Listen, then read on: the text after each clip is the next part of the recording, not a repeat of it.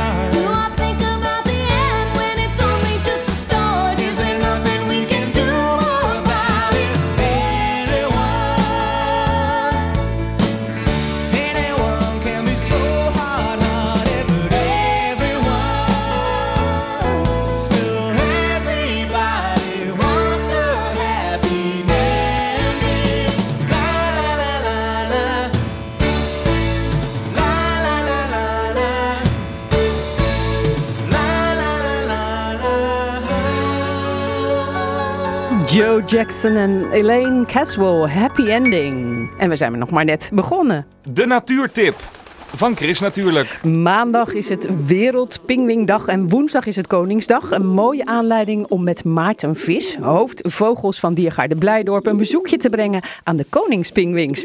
De dierentuin is super trots op de koningskuikens die in oktober uit het ei kwamen. Afgelopen seizoen zijn er vier jongen geboren. Dat is bij ons in Blijdorp nog niet eerder gelukt. Dus dat is dan natuurlijk sowieso al... Ja, ben je daar heel erg trots op met z'n allen op de vogelafdeling als, als je dat voor elkaar kan krijgen in je groep. En sowieso in Europa worden er niet zo heel erg veel geboren. Dus als je dan met je dierentuin eh, en je collega's aan kan bijdragen dat er vier dieren bij komen, is dat best wel bijzonder. Ja, en hoe herkennen we ze nu dan? Eh, nou, de volwassen koningspinguïns eh, die hebben ja, een standaard pinguïnverenkleed. Dus een lichte witte buik en een donkere rug. Maar daarbij natuurlijk een hele opvallende gele vlek bij hun oor, een beetje druppelvormig. En op hun borst hebben ze een geel-oranje plek. Dat zijn de volwassen dieren. En die jongen die zie je ertussen staan als een soort, ja, hoe moet je het omschrijven? Een beetje wollen bolletjes. Een wollige, ontploft eh, eh, geheel. Later bleek dat er dus ook nog een pinguïn was die iets groter is, waarvan ze dachten dat is dezelfde soort. Maar dat bleek de keizerspinguïn te zijn. Dus vandaar, ze zijn begonnen met koningspinguïn en toen is er nog een keizerspinguïn bijgekomen. Ja, en dan zijn het eh, misschien ook wel een beetje eh, Hollandse koningspingwings met dat eh, oranje vlekje voor Koningsdag. Nou, ze, ze zien er altijd op een koningsbest uit inderdaad. Dus zeker voor Koningsdag met dat mooie oranje kunnen ze best meedoen, ja. Hiervoor staan heel nieuwsgierig andere soorten pingwings te kijken. Die komen echt naar je toe, hè? Ja, we hebben in ons verblijf twee soorten. Dus dat is de koningspinguïn, maar ook de ezelspinguïn. Die zijn een stuk kleiner. En die hebben ook geen, eh, geen gele veren of geen oranje veren. Dus die zijn echt, echt zwart-wit. Dus eh, de, de standaard pinguïn vanuit de stripverhaaltjes. En die zijn heel erg nieuwsgierig. En die maken een nest van kleine steentjes. En daar leggen ze hun ei eigenlijk op. En dat is een hele andere manier van broeden dan bij de koningspinguïns.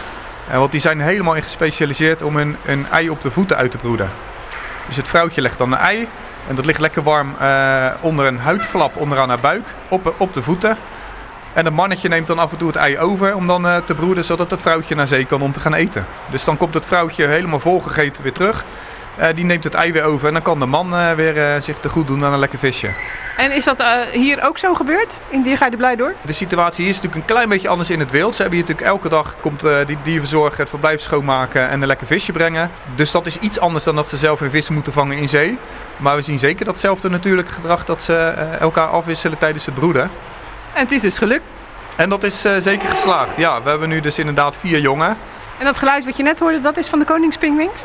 Ja, die eh, schelle roep die je op de achtergrond hoorde, dat eh, was een van de koningspinguïns. En ze staan allemaal lekker te staan. En ik had begrepen dat de jongen niet in het water mogen. Klopt, de jonge pinguïns die, die hebben nog zo'n donsvacht. Eh donskleed moet ik eigenlijk zeggen, want de vacht is natuurlijk haar en ze hebben veren. Maar het lijkt soms wel wat op haar. Eh, maar dat is nog niet waterdicht. Dus zou zo'n jongen in het water vallen, eh, ja, dan zuigt dat zich heel snel vol met water en kan die natuurlijk verdrinken. Dus dat is niet zo fijn. En vandaar dat die jongen pas gaan zwemmen als ze hun eh, donsveren kwijt zijn en ze hun karakteristieke pinguïnpak voor terug hebben gekregen. Ja, hoe weten ze dat? Dat is een stukje instinct. Hoe gaat het met deze dieren in het wild? De schatting is dat er 1,1 miljoen broedparen zijn, dus dat is best wel veel. Maar ja, helaas zijn er toch wel wat bedreigingen waardoor de populatie eh, op sommige plekken rondom Antarctica, want daar komen ze voor, eh, toch wel wat achteruit gaat en, eh, en in gevaar is. Hoe komt dat dan? Nou, een van de redenen is bijvoorbeeld door verandering van het klimaat veranderen ook de zeestromen, waardoor warm en koud water op andere plekken gaat stromen. Eh, zodat sommige pinguïnkolonies die normaal gesproken eh, een paar kilometer hoefden te zwemmen om eh, bij hun visgebieden te komen, nu veel verder moeten zwemmen. En dat kost natuurlijk veel meer energie. Eh, En gevaarlijker misschien. en, en dat kan ook gevaarlijker zijn, want je kan natuurlijk zomaar een vijand tegenkomen in het water, zoals een orka bijvoorbeeld. Eh, want die lust wel een pinguïn. En daarbij komt ook dat vaak het koude water vaak het meeste voedsel bevat. En dat is nu soms dieper te vinden in de oceaan, waardoor ze ook dus nog dieper moeten duiken. Het is maandag Wereldpingwingdag. Dan is er weer aandacht voor de pingwing. Dat is dus wel nodig, als ik het zo hoor. Ja, de Wereldpingwindag eh is, is een internationale dag om de soort pinguïn eh, even in een, eh, in een goed daglicht te zetten en onder de aandacht te brengen. Eh, het is natuurlijk een unieke vogelsoort. Hè. Ze kunnen niet vliegen eh, en ze leven eh, continu op en, op en om het water. En met sommigen gaat het gewoon heel erg slecht in de, in de natuur. Dus het is belangrijk dat we deze soort ja, even onder de aandacht brengen. En wat vind jij van deze vogelsoort, de pingwing? Heel intrigerend altijd. Je merkt dat koppels vaak voor hun leven bij elkaar blijven. Broedzorg is eh, heel interessant om te zien. Ook als je ze gestroomlijnd door het water ziet gaan en er weer uitspringen. En die waterdruppels druipen van hun lichaam af als, als kleine pareltjes. Ja, dat is onwijs prachtig. Ja. En waarom houden jullie hier bijvoorbeeld de koningspingwings? Nou, wij hebben deze pinguïns eh, natuurlijk ook om eh, me- mee te doen met het Europese fokprogramma. Is voor deze dieren in Europa een eh, fokprogramma. En ehm, eh, het is natuurlijk een, een, een vogelsoort die vrij uniek is. En dat, is ook, dat behoort tot de diversiteit in de natuur die wij ook graag willen meegeven aan onze bezoekers. Eh, ja, om een goed beeld te krijgen van de verschillende levensvormen die er zijn. Zijn ze al heel lang op aarde eigenlijk? Uh, Pinguïns zijn nog heel lang op aarde. Ja, er zijn ook fossiele pinguïns gevonden. Ehm, en, en, en mega groot, ongeveer 1,50 meter eh, volgens mij was het grootste. Dus dat zijn wel flinke jongens geweest, ja. En krijgen ze nog wat extra's omdat het nou maandag Wereldpingwingdag is en woensdag Koningsdag?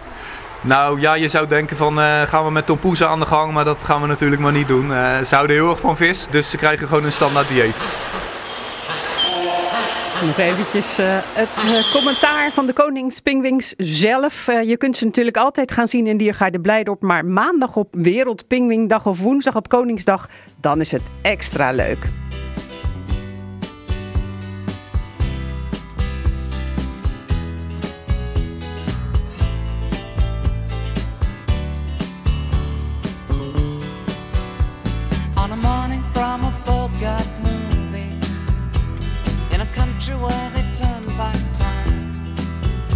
You go strolling through the crowd like Peter Lorre contemplating a crime. She comes out of the sun in a silk dress, running like a watercolor in the rain. Don't bother asking for explanation. She'll just tell you that she came in the year of the cat.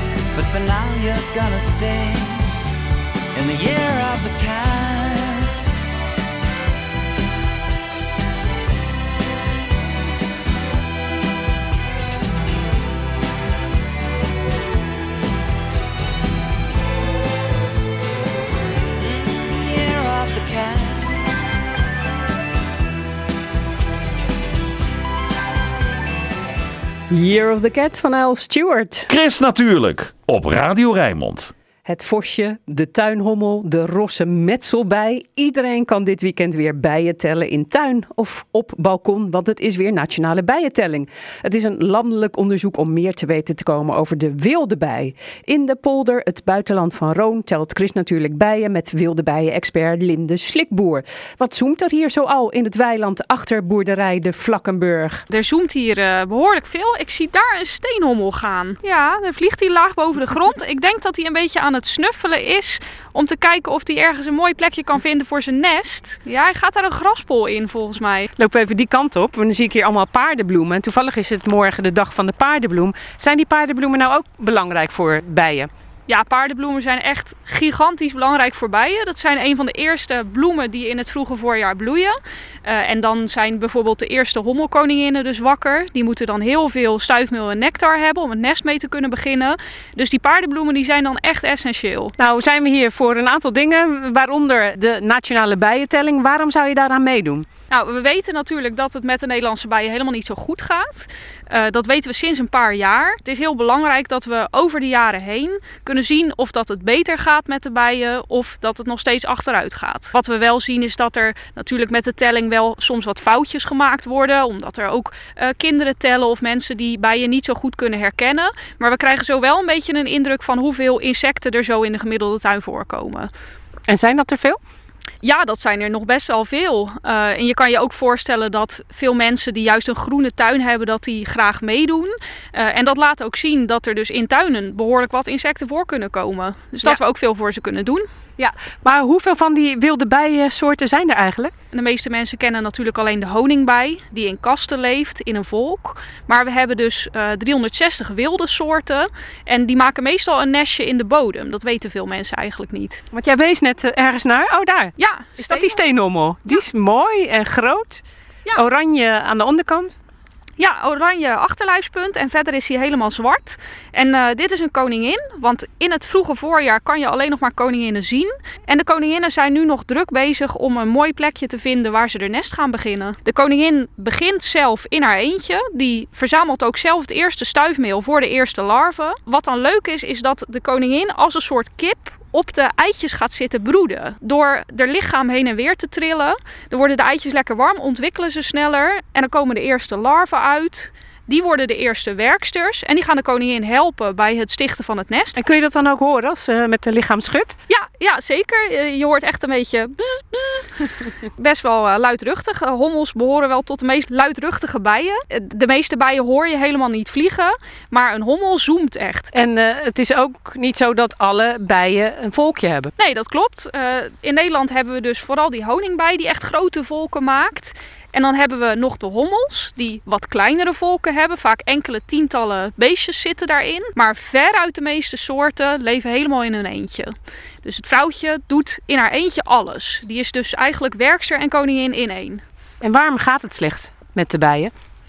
Eigenlijk gaat het eh, vooral slecht omdat we eh, heel veel land van de natuur afpikken. Dus eh, we hebben natuurlijk heel veel oppervlak wat bebouwd is, waar huizen staan, waar eh, wegen liggen. En er is dus helemaal niet zoveel meer over. En wat er nog over is, is vaak vervuild met bijvoorbeeld giffen of wordt te vaak gemaaid. Ja, want laatst was er ook weer een onderzoek, ik geloof op de Veluwe, in de bossen, dat het daar ook veel slechter ging dan jaren geleden. Ja, het blijkt dat eh, van de insecten nog maar een heel klein deel over is eigenlijk in totaal. Dus dan kan je denken aan het aantal soorten, dat is sterk achteruit gegaan. Maar dus ook het totale aantal insecten. Eh, dus het gewicht aan insecten wat er in totaal is, dat is met ongeveer twee derde eh, tot drie vierde zelfs afgenomen. En dat is natuurlijk heel erg schadelijk voor bijvoorbeeld vogels die insecten eten. En zo heeft het hele ecosysteem daarmee te maken. Ja, want je zou zelfs kunnen zeggen, zonder bijen hebben we ook geen eh, eten, geen voedsel. Klopt. eh bij Of we moeten het dan met de hand gaan doen. Ja, bestuiven met de hand gebeurt al plaatselijk. Zelfs eh, bijvoorbeeld in China, daar zijn ze boomgaarden aan het bestuiven met de hand.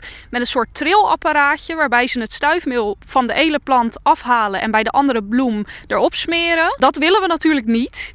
Eh, we hebben hier de bijen die onze planten bestuiven. Zowel planten in de wilde natuur, zodat de natuur vooruit kan. Maar ook planten eh, die wij opeten. Dus bijvoorbeeld tomaten eh, zou je niet meer kunnen eten als er geen bijen zijn. Appels, peren, allerlei soorten fruit en groenten. Daar gaan we zeker wel wat van merken als de bijen echt helemaal verdwijnen. Nou, hoe zou het er hier dan uitzien in het buitenland van Roon? Dan heb je eigenlijk bijna alleen nog maar gras, denk ik, en wat bomen. Ja. Maar nou gaan jullie hier op dit eiland, het eiland van IJsselmonde, gaan jullie er iets aan doen, proberen. Ja, we hebben nu eh, sinds kort een bijenlandschap. Bijenlandschap IJsselmonde. Eh, en dat is een samenwerking tussen zoveel mogelijk partijen die hier eh, op het eiland actief zijn. Dus dan kan je denken aan gemeentes, Zwijndrecht, gemeente Hendrik Ido Ambacht, gemeente Albrandswaard, gemeente Rotterdam. En daarnaast hebben we natuurlijk eh, terreinberende organisaties zoals Staatsbosbeheer, Zuid-Hollands Landschap, Natuurmonumenten. Ook allerlei partijen zoals het waterschap. Maar ook mensen zelf kunnen natuurlijk iets doen in hun eigen tuin of in het openbaar groen waar ze kunnen helpen met een stukje beheren. Jij zei net, er zijn meer dan eh, 300 300 eh, wilde bijensoorten. Maar ja, eh, hoe kan je dat doen in je tuintje? Hoe kan je dat allemaal uit elkaar houden? Die 300 soorten hoef je niet te herkennen. Eh, we hebben daarom een kleine samenstelling gemaakt van de bijen die heel veel in tuinen zitten. Die kan je ook op nationalebijentelling.nl zien. Eh daar kan je ook een soort herkenningsfoldertje downloaden. En dan kan je zelf kijken of je een bij in je tuin ziet die daarop lijkt. Dan ga je een half uurtje lang in je eigen tuin rondkijken welke soorten er zitten. Dat noteer je op een formulier en dat kan je dan insturen of je kan het online invoeren. Eh, en dan weten wij weer meer over eh, welke bijen er eh, in tuinen zitten. Er vliegen nu nog niet zo ontzettend veel bijensoorten, dus dan is het iets overzichtelijker. En het voordeel is ook nog van de hommels vliegen alleen nog de koninginnen. Dus die zijn heel groot en opvallend. En dat zijn maar een paar soorten die je in je tuin kan tegenkomen. Dus dat is nog wel te doen. Want hier zien we er ook een. Wat is dat? Dit is een akkerhommel. Dus ook een koningin, uiteraard. En deze is eh, ja, ook een beetje aan het eh, rondkijken of ze hier bijvoorbeeld ergens de grond in kan gaan om een nest te maken. Of dat ze ergens een mooie graspol ziet om eh, een nestje te beginnen. En dat nestje dat wordt meestal gemaakt van mosstukjes die ze bij elkaar zoekt en bij elkaar sleept. En dan maakt ze daar een balletje van. En in dat balletje legt ze dan de eitjes en legt ze stuifmeel neer. En daar ontstaat het nest dan in. En wat zijn nog meer algemene bijensoorten die je kunt tegenkomen nu in deze tijd van het jaar in je tuin? Eh, de gewone zaggembij kan je tegenkomen. Die zit in de meeste tuinen wel. Die is gek op bijvoorbeeld hondstraf. Dus als je hondstraf in je tuin hebt staan, dan vliegt die er waarschijnlijk wel. Ehm, dan hebben we de viltvlekzandbij. Dat is een, eh, een vrij grote zandbij. Je vindt hem misschien wel heel klein, maar voor een zandbij is hij best groot. Nou, en dan natuurlijk de algemene hommelsoorten. Dat zijn een paar soorten. Bijvoorbeeld de steenhommel, eh, de akkerhommel, de aardhommel, de tuinhommel. En ja, die kan je allemaal op het formuliertje even nakijken hoe ze eruit zien. Want zo lijken het nog best wel veel soorten. Maar je kan ze makkelijk uit elkaar houden hoor. En de honingbij, telt die ook mee? Ja, honingbijen noteren we ook. En dat is eh, meestal wel de meest voorkomende bij in tuinen. Ik zie daar volgens mij wat zitten. Gelukkig heb jij een net bij je, want anders zouden we hem kwijt zijn. Hebbes. Eens even kijken wat het is. Dit is een eh, mannetje van een rood gatje. Te herkennen aan eh, rode achterlijfspunt. Ah, hij is super klein. Ja, best klein. Ja. ja, dat zijn de meeste wilde bijen toch wel. En wat gaat er nu verder gebeuren met dat bijenlandschap in IJsselmonde? Hoe gaat het er dan uitzien over vijf jaar?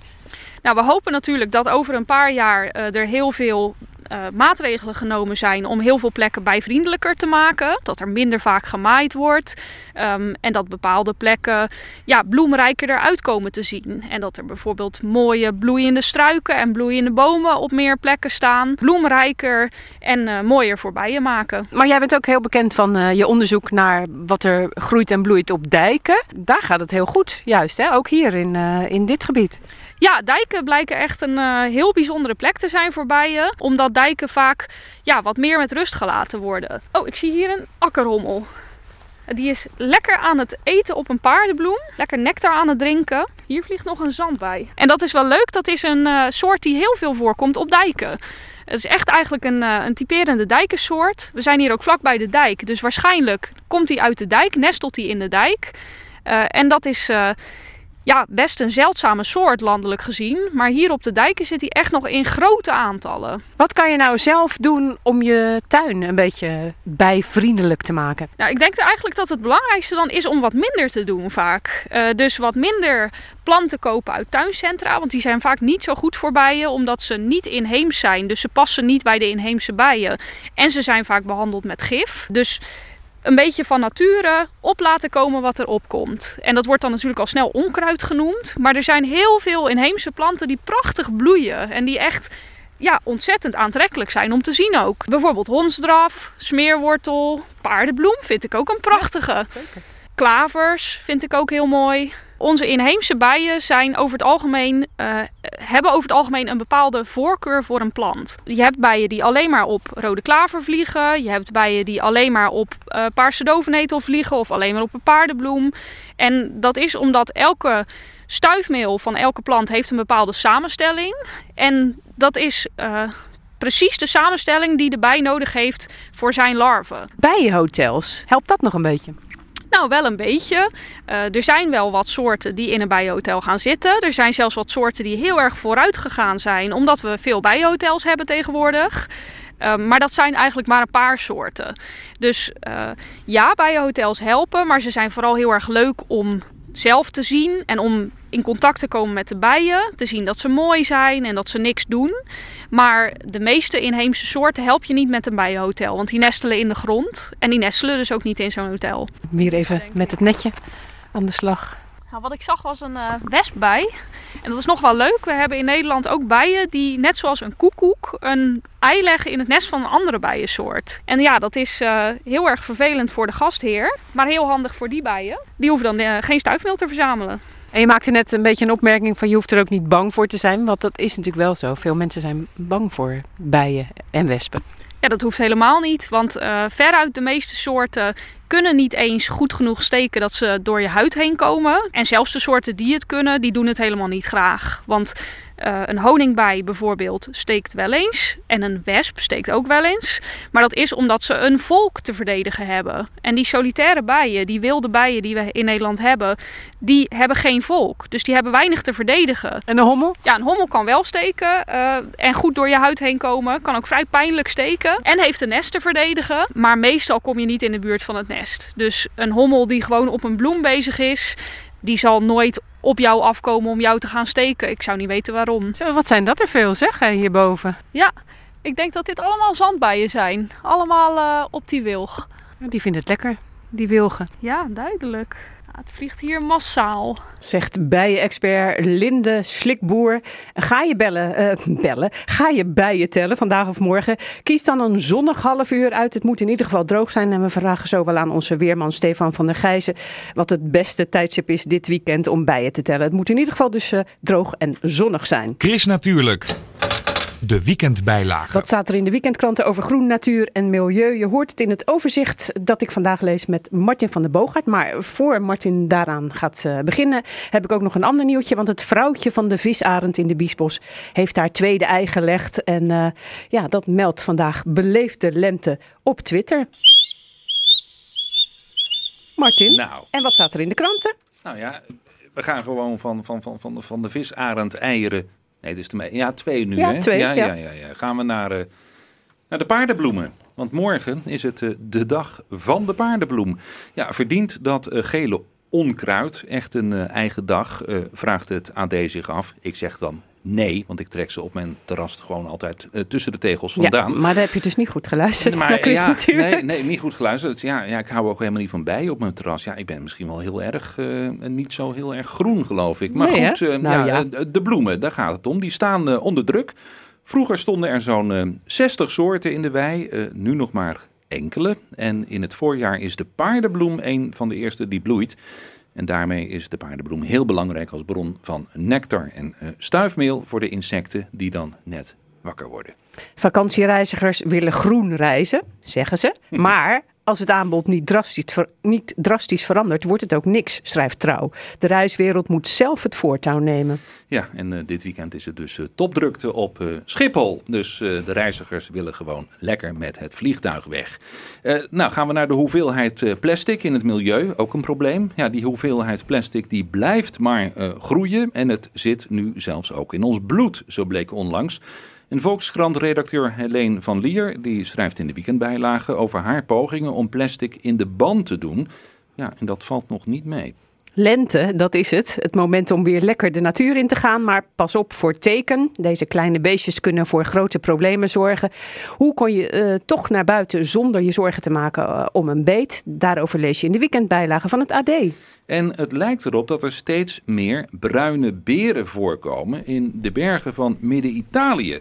Eh, De wilde dieren komen nu in gebieden waar de Italianen ze niet eerder zagen. Voor de een is dat eh, goed nieuws, want de beren in eh, de Appenijnen die worden met uitsterven bedreigd. Maar de ander vindt het niks, want de beren weten nu ook waar ze de honing moeten zoeken. En dit jaar zijn er al tien bijenkasten leeggegeten door de beren. Dus ook die beren die doen mee aan de nationale bijentelling.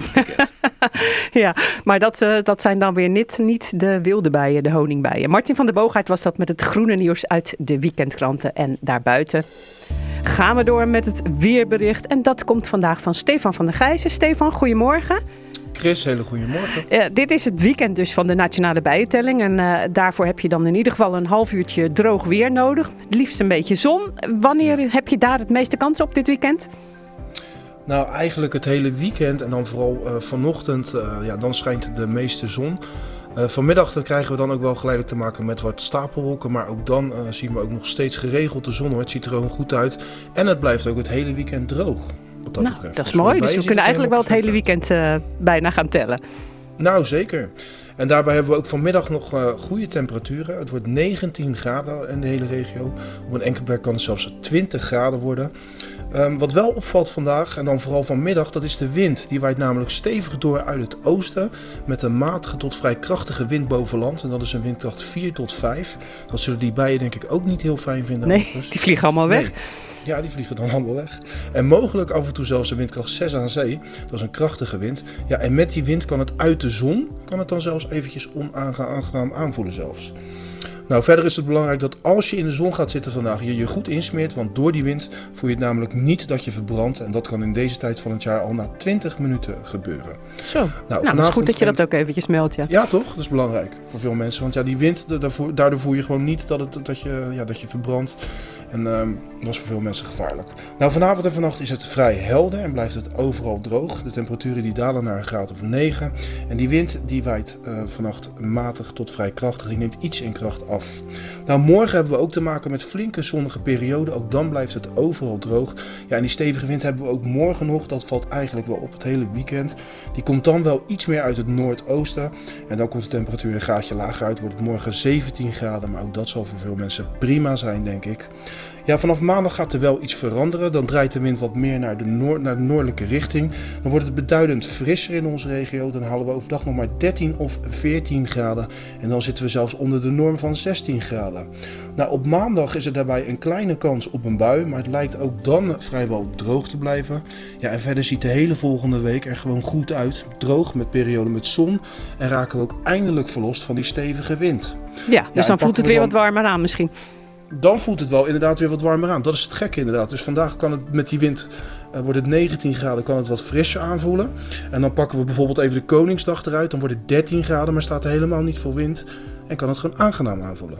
Oké, dus dat wordt eh, vast een, eh, een fijne Koningsdag. Maar nu hebben we nog dit weekend. Smeer je goed in, eh, Stefan, als je naar buiten gaat.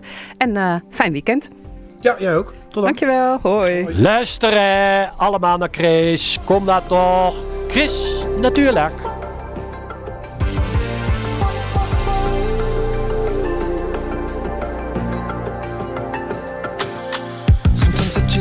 Take it. Sometimes I just can't take it, and it isn't alright. I'm not gonna make it. And I think my shoes untied. I'm like a broken record. I'm like a broken record, and I'm not playing right. Just cynical, how about you kill me?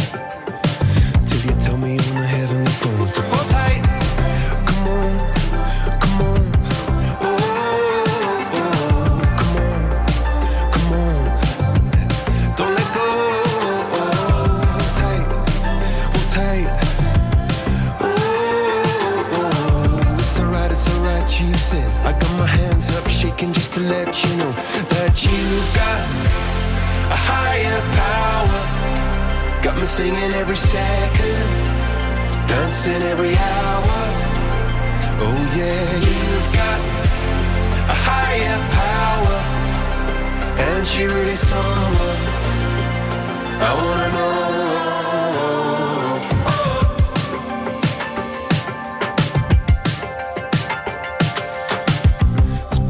Electric. This boy is electric, and you're sparkling like the universe connected.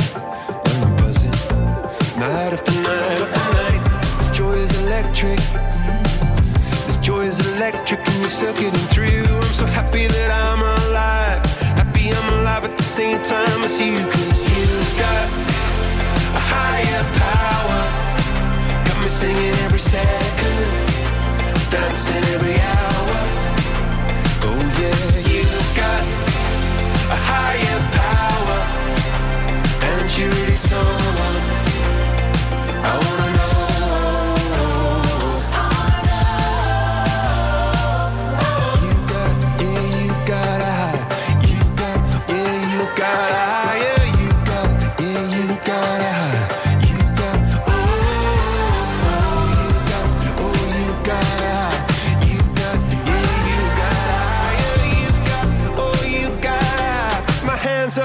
Just to let you know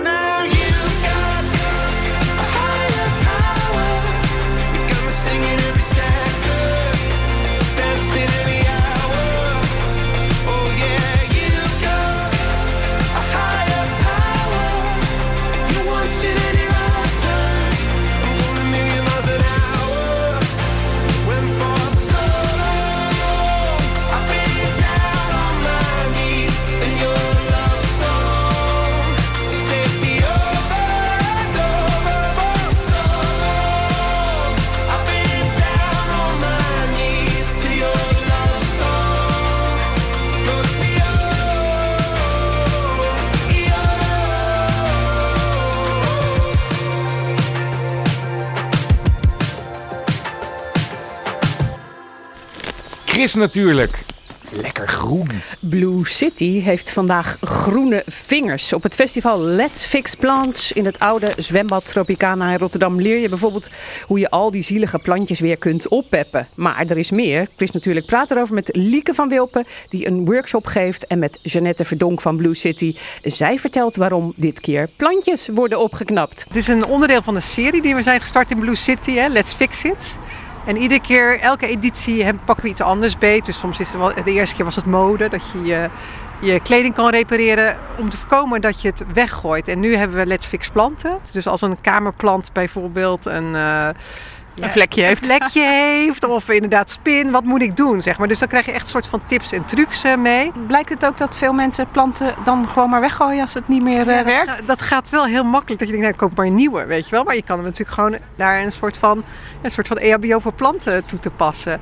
Dus we geven drie verschillende workshops. Dus eentje echt met kamerplanten.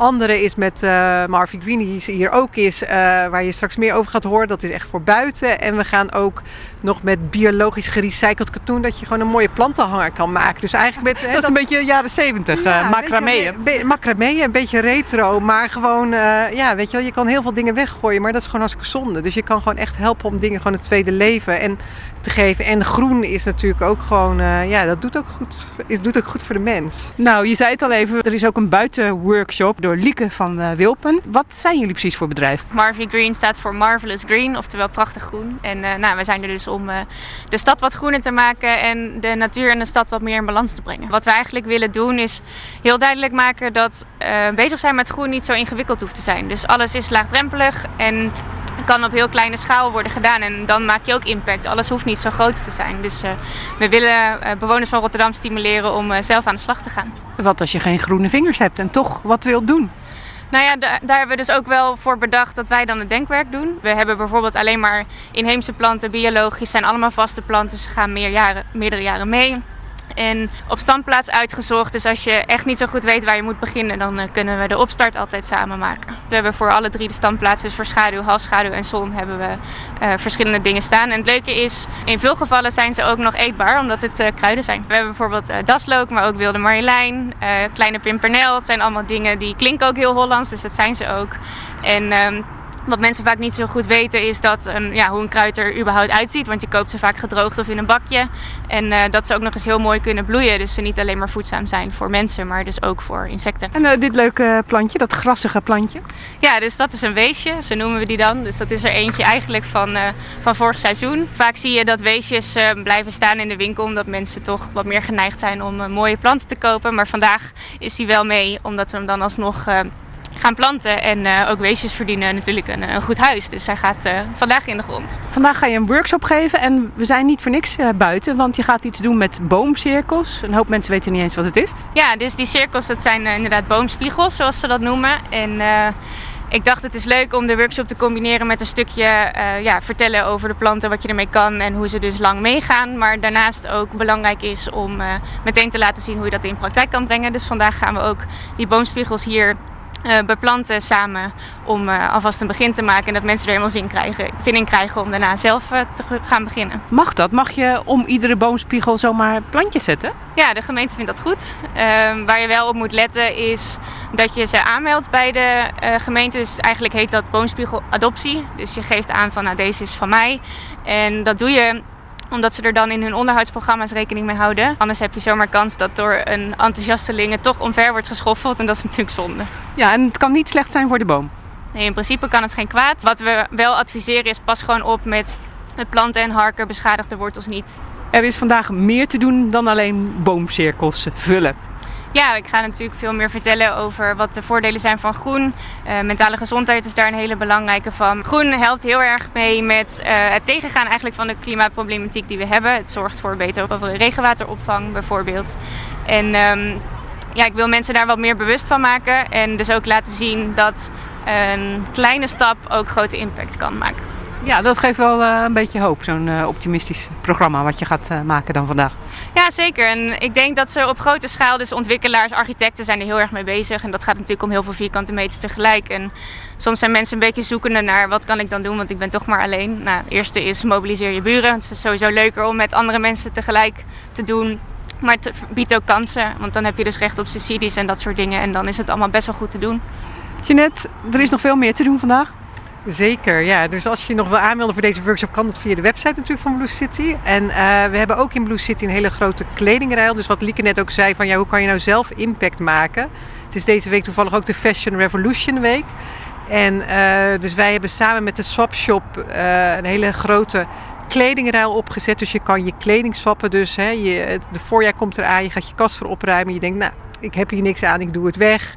Maar kom vooral naar Blue City, want je, je kleding zijn gewoon swappunten eh, eh, eh, waard. En met die punten kan je weer een ander kledingstuk uitzoeken als je wil of niet. Weet je wel, wat je, wat je nodig hebt. En, en we laten ook vandaag zien wat eigenlijk de impact is van jouw swapgedrag. Dus wat is nou eigenlijk je milieu-impact als jij swapt in plaats van iets nieuws koopt? Van wat bespaar je dan aan CO2 en aan water? Dus we maken ook inzichtelijk het aantal kledingstukken die vandaag worden ingeleverd en worden geruild. En wat we dus eigenlijk op zo'n dag met elkaar dan besparen. Dus heel eenvoudig kan je een bijdrage leveren aan het klimaat, aan het milieu. Heb jij nog wat te ruilen? Een leuke tuinbroek misschien? Nou, tuinbroek heb ik zeker, maar ik heb ook genoeg in de kast wat ik ga meebrengen. Dat is een hartstikke goed initiatief, lijkt me. Op de site van chrisnatuurlijk.nl vind je een linkje met meer informatie over de kleding, ruilbeurs en Let's Fix Plants in Blue City in Rotterdam. En er zijn nog plekken voor de workshops. Return sender.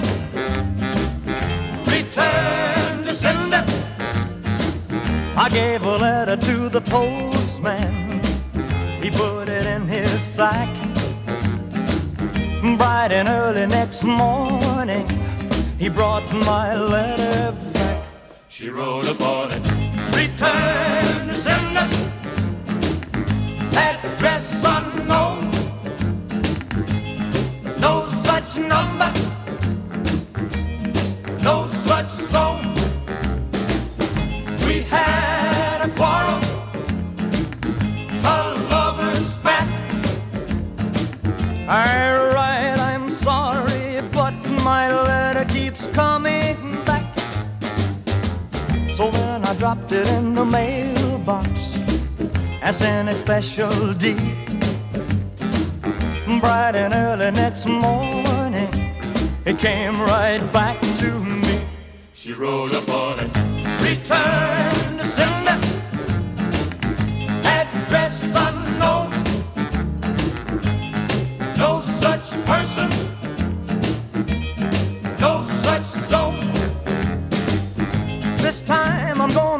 goodbye.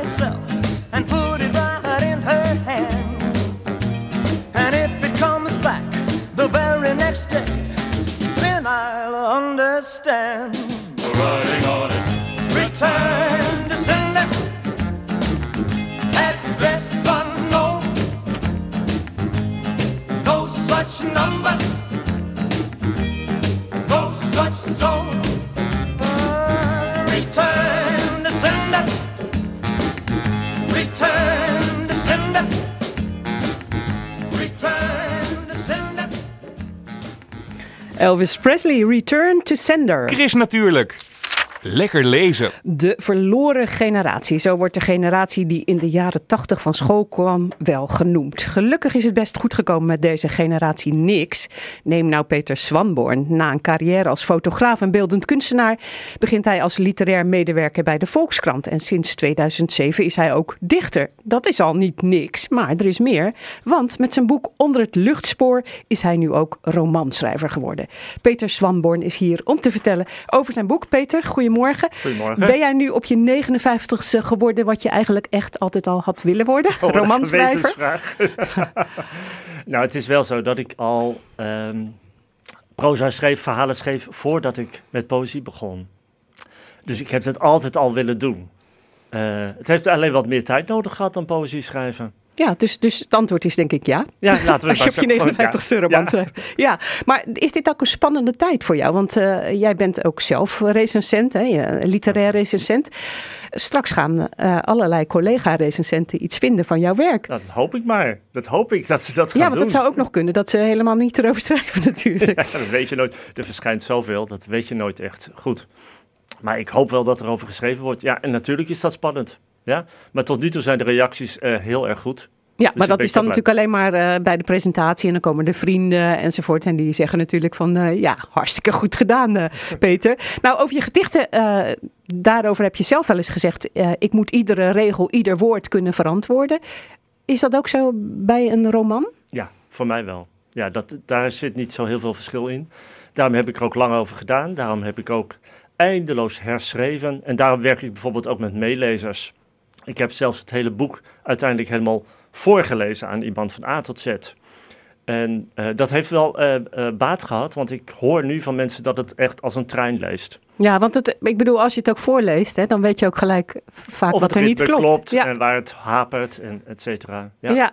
jouw boek speelt zich af in het Rotterdam van de jaren tachtig, van de vorige eeuw. Dan klinkt het Mhm, nog, mhm. nog langer geleden, maar wat was dat voor tijd? Nou, de Rotterdam was totaal anders dan nu. Rotterdam was vies. Rotterdam was eh, lelijk, eh, armoedig vaak. Er lag heel veel troep op straat. Ehm, mensen die in die tijd zijn opgegroeid kunnen zich dat ongetwijfeld wel, herinneren. Er was heel veel leegstand in de woningen, maar daar was niet aan te komen. Dus er was enorme woningnood. Daarom werd er ook veel gekraakt in die tijd. Gaat in het boek ook over.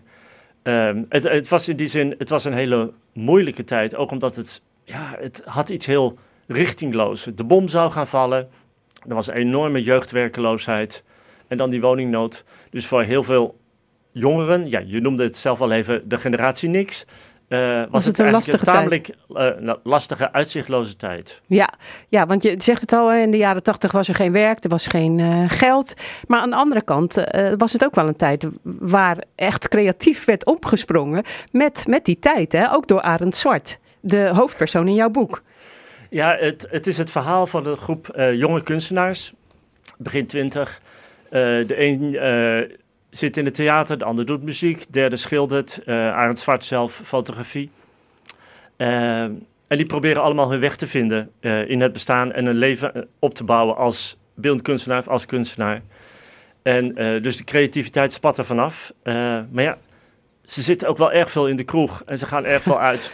Dus dat gaat wel een beetje ten koste van, van, van hun artistieke succes, zal ik maar zeggen. Ja. En het is ook het, is het verhaal van, ja, van de een in die groep. De ene redt het wel, de ander redt het niet. En waarom is dat zo? Ja, hoe autobiografisch is dit boek? ik was al bang voor die vraag.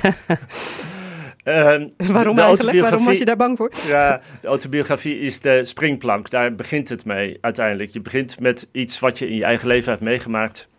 En waar je eigenlijk inmiddels 40 jaar later, 30, 40 jaar later, nog steeds niet eh, begrijpt wat er nou eigenlijk gebeurd is. En dat wil je gaan onderzoeken. Maar naarmate je verder schrijft, eh, gaat die autobiografie er ook wel vanaf, want er komt steeds meer verbeelding in. Ik heb een nogal slecht geheugen, eerlijk gezegd. En al die gaten in mijn geheugen, die probeer ik op te vullen met mijn verbeelding. Dus bijvoorbeeld, er wordt een pand gekraakt, al vrij vroeg in het boek. Eh, ja, dat is autobiografisch, dat heb ik gedaan. En ik weet nog dat het op een zondagochtend was. En ik weet zelfs nog hoe de zon scheen. Maar ik heb echt geen idee meer van wie daarbij waren. Met wie ik dat gedaan En heb. hoe je dat deed, je, en met we een dat pand koevoet zijn om naar binnen te komen enzovoort. Ja. Ik heb echt geen idee meer. Dus dat moest ik allemaal verzinnen. Ja, maar dat maakt het ook wel weer leuk. Nou, nou zegt iemand in het boek, eh, wij zijn de eerste generatie eh, die van de bijstand zo in de AOW rolt. Volgens mij is dat ook echt een bestaande zin. Heeft iemand dat echt een keertje eh, gezegd? Tenminste, ik kwam het wel eens tegen, geloof Ja, ik. het zou zomaar kunnen zijn, ja. Ja, ja dat, is een bestaande zin. Ja, ik citeer daar iemand. Klopt. Ja, maar de, de bijstand, want laten we het even vergelijken met, met de situatie van jongeren van nu. De bijstand krijg je helemaal niet zo makkelijk eh, meer, hè? maar woningnood eh, is er wel. Als jij dat vergelijkt met die tijd, de generatie van nu. Nou, die, eh, als je het nu over het bijstand hebt, dat was in die tijd veel en veel makkelijker. Ja, en, en werd Je ook heel een- erg geaccepteerd, hè? Het was, Ja, dat was was- gewoon normaal. Ja, dat gold in die tijd ook als een soort van, eh, zeker voor, voor jonge kunstenaars, het was bijna een soort alternatieve beurs, een soort van kunstenaarsregeling. Van je ging, eh, als je van de kunstacademie afkwam of er vanaf stapte, ehm, je ging met een, bij- met een uitkering, een RWW-uitkering heette dat, ging je je kunst maken. En dat gebeurt hier ook. Dus ja, dat is totaal veranderd. Je- als je dat ook ging aanvragen, er zit ook een scène in waarin Arend naar de sociale dienst gaat. Eh, hij krijgt die uitkering echt bijna in de schoot geworpen. En daar werd ook in die jaren nauwelijks op gecontroleerd. Dus dat is een enorm verschil. Ja, en woningnood hebben de jongeren van nu ook. nu weer. Ja, Ja. Maar nu is het vooral dan omdat de, de huren zo extreem hoog zijn ook. Eh, en toen was het vooral ook dat er dus heel veel leeg stond. Maar dat waren allemaal panden van, van speculanten en huisjesmelkers. En, eh, en die waren dan ook nog eens een keer heel slecht onderhouden, hele slechte staat. Dus Maar, maar jij hebt dit boek dus laten lezen door iemand van 21, geloof ik. Wat vond hij van het boek? Eh, iemand van eh, eh, 27. Oh, 27. 27, Ja. want de eerste helft van het boek speelt zich wel af in 1981, maar de tweede helft van het boek speelt zich af in 1989. Dus het eind van de jaren 80. En die eh, meelezer, die twintiger, ja, die was heel erg verbaasd van het soort van eh, cynisme waar een aantal van deze kunstenaars in vervallen. En dan uiteindelijk zeggen van, eh, ik doe nergens meer mee mee. En niet doen is de hoogste vorm van kunst. En dat kon zij echt helemaal niet begrijpen. Maar zou, zou jij in deze tijd jong willen zijn?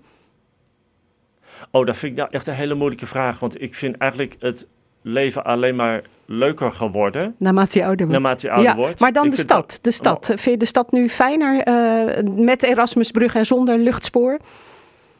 Nou, dat luchtspoor, ja, dat mis ik natuurlijk wel een beetje. Misschien, ik weet niet of iedereen, of de jongeren onder de luisteraars ook weten wat het luchtspoor is. Want het luchtspoor, dat was het oude spoorviaduct, wat begin jaren 90 gesloopt is. Ja, waar de sporttunnel voor in de plaats is gekomen. ja. ja, ja, ja. Dus de, het luchtspoor eh, mis je, maar we hebben nu wel de Erasmusbrug eh, erbij. En andere mooie dingen in de stad. Peter Swanborn, eh, ik dank je voor je verhaal. Het boek Onder het luchtspoor is uitgegeven bij Podium. Kost in de winkel 21,99 euro. En er is één luisteraar die het boek kan winnen. 010 436 4436. Dan maak je kans. En eh, daarmee zijn we aan het einde gekomen van Chris Natuurlijk. Een programma van Chris Vemer, Martin van der Boogaard, Danielle Koren en Roland Kuppers. Die werkten mee. Volgende week laatste kans voor het betoverende licht van Kuip. En straks nieuwe ronde, nieuwe kansen. Drie uur lang muziek voor volwassenen met Johan Derksen. Heel fijn weekend allemaal.